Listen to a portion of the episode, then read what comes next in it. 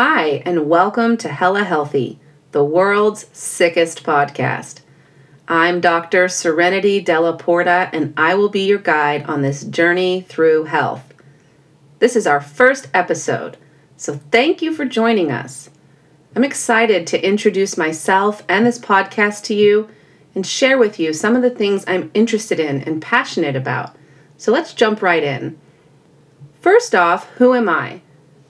If you couldn't tell already based on the name of the podcast, I was born and raised in California. In California, the word hella is just slang for very much. I earned my bachelor's degree in psychology from California State University of Fresno, and I earned my PhD in social and personality psychology from the University of California at Riverside. My research looked into how things like personality, relationships, and stress impact our health and longevity. The ultimate question that I'm interested in is why do some people live long and flourish while others flounder and die young? Are there psychological and social factors that could help us predict this? And if we apply this information, could we help people improve their health? I've taught university classes on health psychology, health and behavior change, statistics, and more. I worked at our campus wellness center doing wellness programming. And I recently started my own small business working to educate individuals and help organizations incorporate principles of health psychology into their culture and business, though that's been put on hold due to the pandemic. When I completed my PhD, my first child was six months old. I have been primarily a stay at home mom for the past eight years to my two young girls, ages five and eight, whom I'm currently homeschooling. I also have experienced various health issues myself personally and have some very close friends with complex chronic health issues. So, on this podcast, you're going to hear me talk from my expertise and educational background as well as my personal experiences. I'm going to bring both of those perspectives together to explore complex questions about health. There will be no quick tips or easy tricks to better health. I'm really wanting to dig into the messy, complex nature of health and get you thinking more deeply and critically about these things. So, why start this podcast when there are a million and one other podcasts out there on health already? Well, first, I feel like there's a lot of misinformation out there. I don't feel like there is, there definitely is, and this probably isn't news to you. There's also very little discussion of how people can identify misinformation. So, a lot of the podcasts on health are just trying to give recommendations for how people can improve their healthy lifestyle or make their lifestyle more healthy. But there's not a lot of discussion about, well, which of those recommendations are really reflective of what the evidence would tell us versus just something someone's trying to promote for their own self interest. So I want to help you, as my listener, improve your ability to find the best quality information on any given health topic. So, although our episodes will each cover a different health topic, I want you, as the listener, to be able to come away from this podcast being able to do your own exploration of any topic you're interested in. There's a lack of podcasts that explore the psychological and social aspects of health in a systematic and evidence based way. So, the basis of this podcast will be a search for objective truths about health using the scientific method. So, I already told you the questions that drive me and what I'm interested in, and all of the episodes will be based in using the scientific method as a means for seeking those truths about health. I'm not going to be trying to sell my listeners on any particular approach to health or any program or anything like that. And any recommendations that I would make on this podcast would be coming from evidence and science, and I would be very transparent about the evidence I'm basing it on and doing my best to give you your own ability to access that information, review it yourself, and come to your own conclusions. Because again, I want to equip my listeners to think critically about health. My goal is not to impart on you a particular perspective on health, but rather to get you to reflect on what it is you think and know regarding health, what it is we think and know as a culture and society, and how you can use all of that information to make the choices that match with your own personal values and goals when it comes to health. Some of the themes that you're going to find on this podcast are how do people think about and behave regarding health? Why do people hold certain health beliefs? Which psychological and social factors are linked to health? And what do we understand about how or why? What are the most effective methods for changing health behaviors when we know it is beneficial? And what does all of this mean for individuals trying to navigate life and achieve the best possible health outcomes in our current time, in our current health system? So I should specify, you know, that I live in the United States.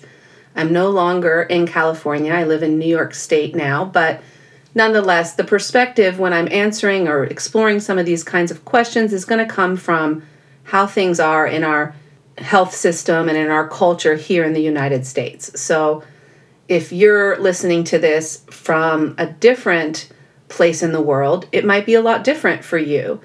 Some of the things, of course, will apply across the board, but there will be specific things, especially when we're talking about our health system, because as I'm sure most of you already realize, our healthcare system here in the United States is has its own unique challenges, let's say. Okay, so so that is a little bit about who I am, what my background is, what my qualifications are, and the kinds of things that I want to explore when it comes to this podcast. On today's episode, I want to talk about when did we start valuing health and wanting to live a healthy lifestyle. These ideas are newer than you might actually think they are. We've only even been talking about ideas like valuing your health and living a healthy lifestyle for about 60 years culturally. And it's actually only been fewer than 30 of those years that it's been very mainstream to talk about these things. So, where do our ideas about health and living a healthy lifestyle come from? And what did people think about before that? So, that's what I want to dig in today on our topic, Hella Fresh.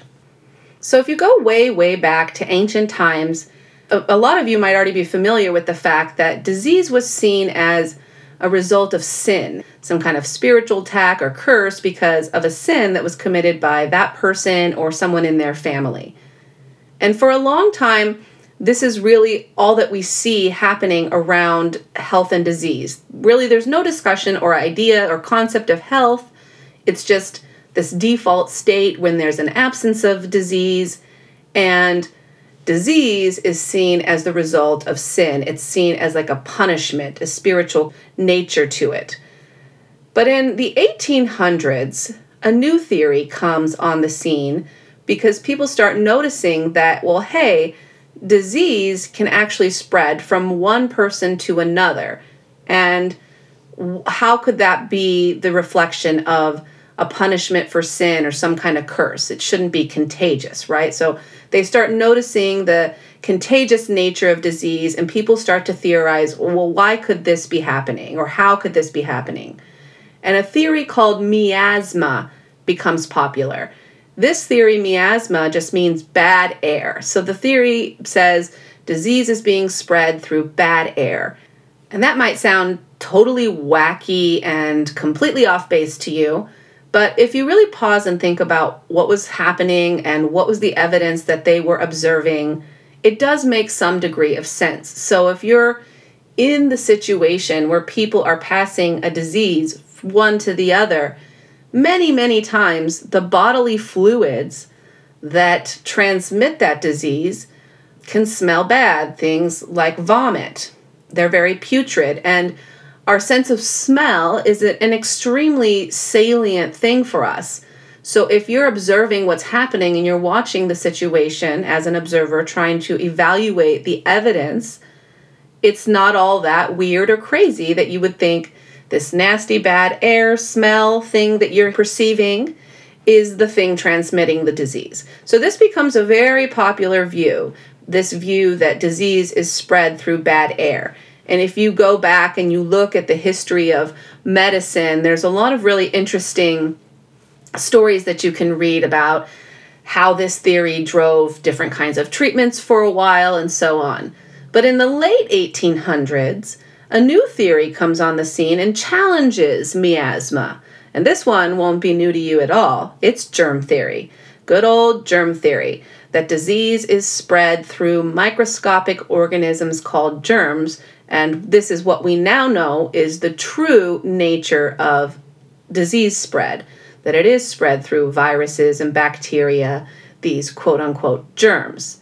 So, for a long time, though, there's this fighting or this tension between doctors, whether it's the bad air or whether it's the germs. And there's another theory that I'm going to get into, which was also vying for popularity. So, there's kind of like a lot of disagreement going on with, well, what's the cause of disease and how should we treat it? Of course, we now know, like I said, that germ theory was the accurate one, and this led to huge, huge improvements. And now we can link human behavior to disease, not through sin or spiritual forces causing them, but the spread of germs. And an improvement in hygiene practices lead to these leaps in advancement in medicine and public health and these huge, huge growths in longevity. If you look back historically and you had to say what's kind of the most revolutionary thing that's ever happened to improve health for our world, it certainly is the discovery of germ theory and the development of hygiene practices. I don't think there's any good argument to be made that anything else has been more powerful. So, germ theory is still very important and dominating, as we know, through our current time. But the other theory that was also vying for attention during this time was called humorism. Humorism is the theory that our body contains four humors, and any disease is the result of an imbalance in these humors. So, if you have too much or too little, the four humors that were put forth were blood, phlegm, yellow bile, and black bile. And this might also sound pretty wacky and wild to you, but this was very, very popular, and there was a lot of fighting amongst physicians whether it was germs or an imbalance of the humors. You can go back and read some very fascinating stories here in our United States history about the way people were being treated by physicians. Our physicians really held held on to humorism for quite a bit longer and resisted germ theory, even when in Europe and other places around there, they knew germ theory to be true and were only doing treatments based on that. And even if you look at the kinds of treatments that are based on humorism, even though it sounds like such a, you know, outdated approach, bloodletting, which you may or may not have heard of, but probably, which is just bleeding people who are sick, like just cutting them and letting blood out, um, that was used in medicine as recently as the 1940s, which is coming from this humorism approach to disease, right? So we know now that that's completely outdated and wrong, and that germ theory won the day. It's the accurate view, but this is what's going on for 150 years or so. This kind of battle about who's right, what causes disease. As you can see, though, whether you're talking about germ theory or miasma or humorism, all of these views put the focus onto biological and physiological aspects of health. So there's just a complete focus on physical health. And furthermore, health is just seen as this absence of disease. In fact, we're really not going to talk about health at all back then. That's not on the docket, it's just disease. Once germ theory surpasses and replaces humorism and miasma as the leading theory of disease, hygiene practices do become pretty much the sole behavioral aspect of health that is popularly discussed. And it again led to huge, huge improvements. So, this is not to put that down. It's just to say that we now know it's an incomplete view of health, right? And that there are a lot more behavioral aspects of health that are relevant. But for a long time, there was no discussion of the things that kept you healthy or helped you avoid disease, aside from avoiding germs and trying to have good hygiene. Also, during this whole period of time, as germ theory becomes the dominant view, the whole field of medicine and medical science in general just is rising in popularity, and medical education itself is being formalized. So, one of the things I've become really interested in is the history of medicine because this that's why I'm going over all of this with you today because I think it really helps open our eyes on how we view health, how we deal with health problems to this day and where how we got to where we are at, all the influences on that. During this time in the late 1800s, early 1900s, this is when our modern approach to medicine is starting to come into its full form. And medical education is being really established and formalized, and it's becoming more popular to use doctors to treat medical conditions versus what was very common for a long, long time. You know, like I said, ancient times it was seen as spiritual, so it might be some sort of a spiritual healer. Um, then it was these traveling, quote unquote, snake oil salesmen that peddled different kinds of treatments door to door that were not based in any kind of science. They were really just trying to make money, right? So that becomes out of kind of favor, and doctors start to become the primary way people treat health issues or improve their health. But if you look from the early 1900s, even through our modern times, there's this increasing tension and dichotomy where the prominence of medical science has risen. We have a great respect for it. It's come so far. There's so many great treatments that have been developed even in just the last 20 years, just just huge advancements. But we also see a continued popularity of people who push pseudoscientific approaches to health and are trying to make money selling a treatment that has no basis in evidence. That is still a very big, big industry, so to speak, and medical science still competes with these kinds of people to this day. When, though, did we start to see uh, people talking about being healthy and living healthy? So, this whole time I've said the whole focus is on physical health and the spread of germs or contagion. When did people start talking about what we today think of as a healthy lifestyle? Well, the first time we can really start to see this is in the 1960s. And a good example is the fact that jogging was quote unquote invented in the late 1960s. So, something that we think of as just very common and ubiquitous, like a super, super normal thing for people to do, was totally new. Before this, only serious athletes would regularly run or exercise for fun. And even when people started jogging, it was definitely seen as this very fringe hobby that health extremists do. And it, you can even find there's a, in the 1968 New York Times published this op ed that talks about this handful of unusual freaks who choose to run in their free time. Like, what weirdos? Can you believe them? You know, so this really only started in, in the 1960s and even in the late 1960s. And even then was seen as kind of this weird group of people. In the 1970s, first off, I want to mention that health psychology is established as a field. So scholars become interested in understanding how things like stress and relationships can be important to health outcomes. So they want to take it beyond looking at something like germs and say, well, what are the other behaviors that we can link to health. And we begin to think more deeply about why some people are healthy and others are not.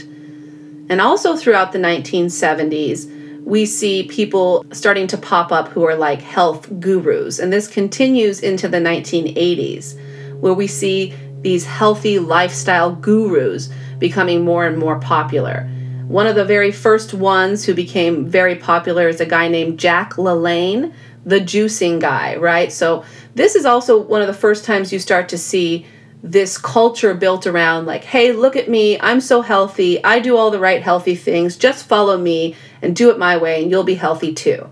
And that we again see carried in through this day. In the 1980s is actually when gyms started to become popular and started popping up everywhere. And along with those gyms came this kind of new focus on the culture of healthy living.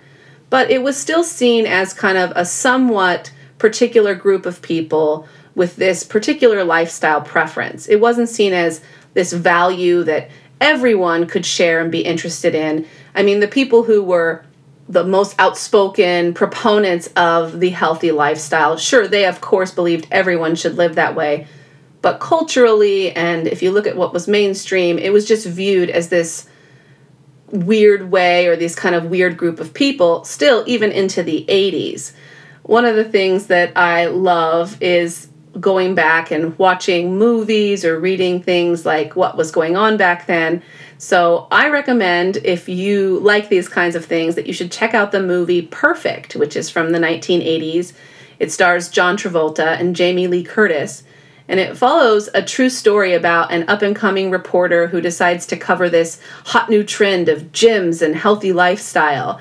And Jamie Lee Curtis is this aerobics instructor, and of course, you know, they fall for each other, yada, yada. It's very hilarious and entertaining, but it's also just genuinely eye opening to see how differently people, even as recently as the 1980s, were thinking about healthy living, like how new it was. And it was like, oh, this hot new trend, right? So I think it's helpful to go back and look how different things were, even that recently. When then did healthy living become a very mainstream industry? It really gained steam through the 80s, but it solidified during the 1990s. So the health and wellness industry it really comes into what we how we see it to this day in that form in the 1990s and it even continues to grow year by year. So nowadays most people would say they're interested in living a healthy lifestyle. And it's only really this fringe group of people who are seen as well, they reject healthy living and they're not interested in improving their health through things like nutritious diet or regular exercise or stress management.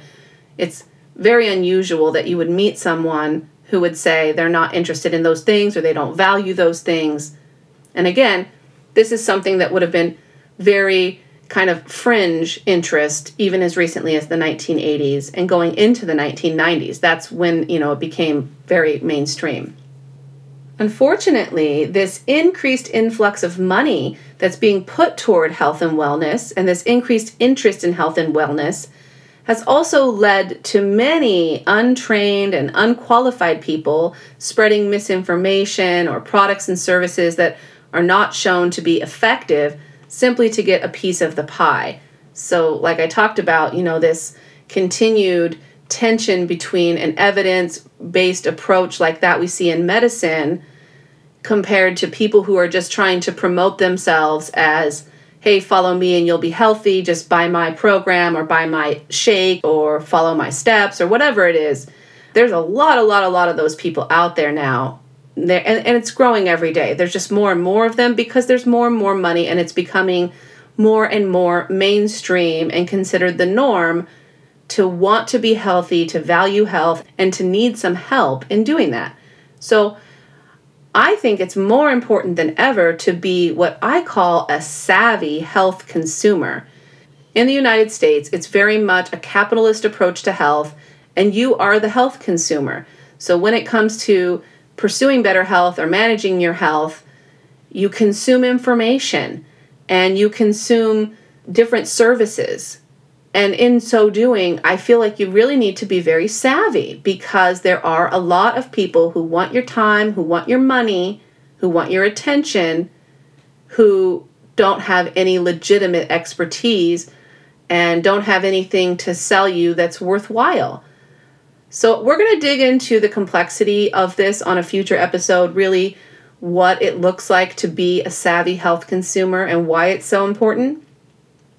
But on this episode, I just want to define a savvy health consumer as one who knows and can clearly communicate health values and goals and is able to find high quality evidence and competent, capable health professionals to help them meet their goals. So again, I want to dig into that. That's that's a there's a lot to unpack there, but I just want to throw that out there on this first episode that my perspective and part of what I want to do in this podcast, part of what my goal is with my career in general is to help people become savvy health consumers. One of the things I do want to pause and talk about on this first episode as well is that throughout this podcast, you're going to see me focus on the psychological and social factors linked to health. But this should not be taken as evidence that I believe that health is simply the result of an individual's personal choices. And I want to make sure I say that very clearly and plainly in this first episode. I do not want to contribute to the growing belief and policies based on it that health is the consequence of whether a person is making healthy choices, and therefore disease and subsequent treatments are the sole responsibility of the individual. We're going to talk a lot about the fact that health is interconnected, that we can talk about the health of families, the health of communities, the health of a society. And it is not only an individual thing. I do not subscribe to an individualistic view of health, nor do I think people's health problems generally reflect simply their bad choices. One of the hugest factors driving health outcomes is socioeconomic status. We know this to be true. And that's just a proxy for systemic racism and income inequality. So let me be clear in saying I do not believe that a disease free life is guaranteed for anyone who makes the quote unquote right choices. And no person who understands anything about medicine or health would believe this either. Health is much more complicated than that, and it is certainly not the case that our health outcomes are completely under our control. This is just a new form of the misperception that disease is due to sin or personal weakness or failure, and I do not endorse it. I also want to say that these are very trying times. Our global pandemic has placed the emphasis back onto germ theory and hygiene and the importance of following our public health guidelines, including mask wearing and hand washing and physical distancing, is very important. So I don't want to undermine the importance of physical health and personal hygiene and stopping the spread of germs. But we do now have an understanding that loneliness and isolation are also threats to our health. And we need to be able to have a real and honest discussion about how to navigate the tension created when balancing our need for healthy social connection and other things like that with our need for controlling the spread of this virus. And these conversations must be based in science, acknowledging the complexity of the issue and should be filled with compassion for everyone going through an extremely trying time. So I hope that that helps you see a little bit more where I'm coming from with this podcast as well. And I hope that some of the things you learned on the podcast today have been interesting and eye opening and get you thinking about health in a new and different way. And I hope that you'll join us on our next episode where I'm going to talk about what does the word healthy even mean? How do we define it and measure it? What do I personally believe it means to live a healthy life? And we're going to dig into some of the founding ideas of health psychology. We're going to talk about popular cults of health culture that dominate the current conversations on health, and how to prioritize your health without becoming a zealot. So I hope you'll join us. I hope you've enjoyed this episode. Thank you for listening. This has been Hella Healthy. Have a hella great day, and please remember to be kind.